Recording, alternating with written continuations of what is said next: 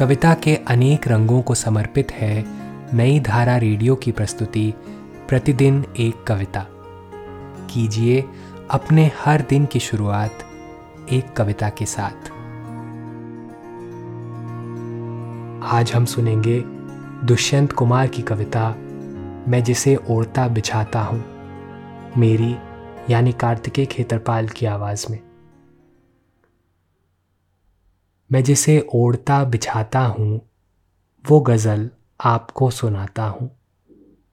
एक जंगल है तेरी आँखों में, मैं जहाँ राह भूल जाता हूँ। तू किसी रेल सी गुजरती है, मैं किसी पुल सा थरथराता हूँ। हर तरफ़ ऐतराज होता है, मैं अगर रोशनी में आता हूँ। एक बाजू उखड़ गया जब से और ज़्यादा वज़न उठाता हूँ। मैं तुझे भूलने की कोशिश में आज कितने करीब पाता हूँ।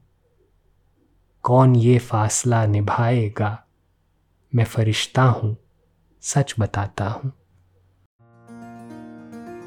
आज की कविता को आप पॉडकास्ट के शो नोट्स में पढ़ सकते हैं।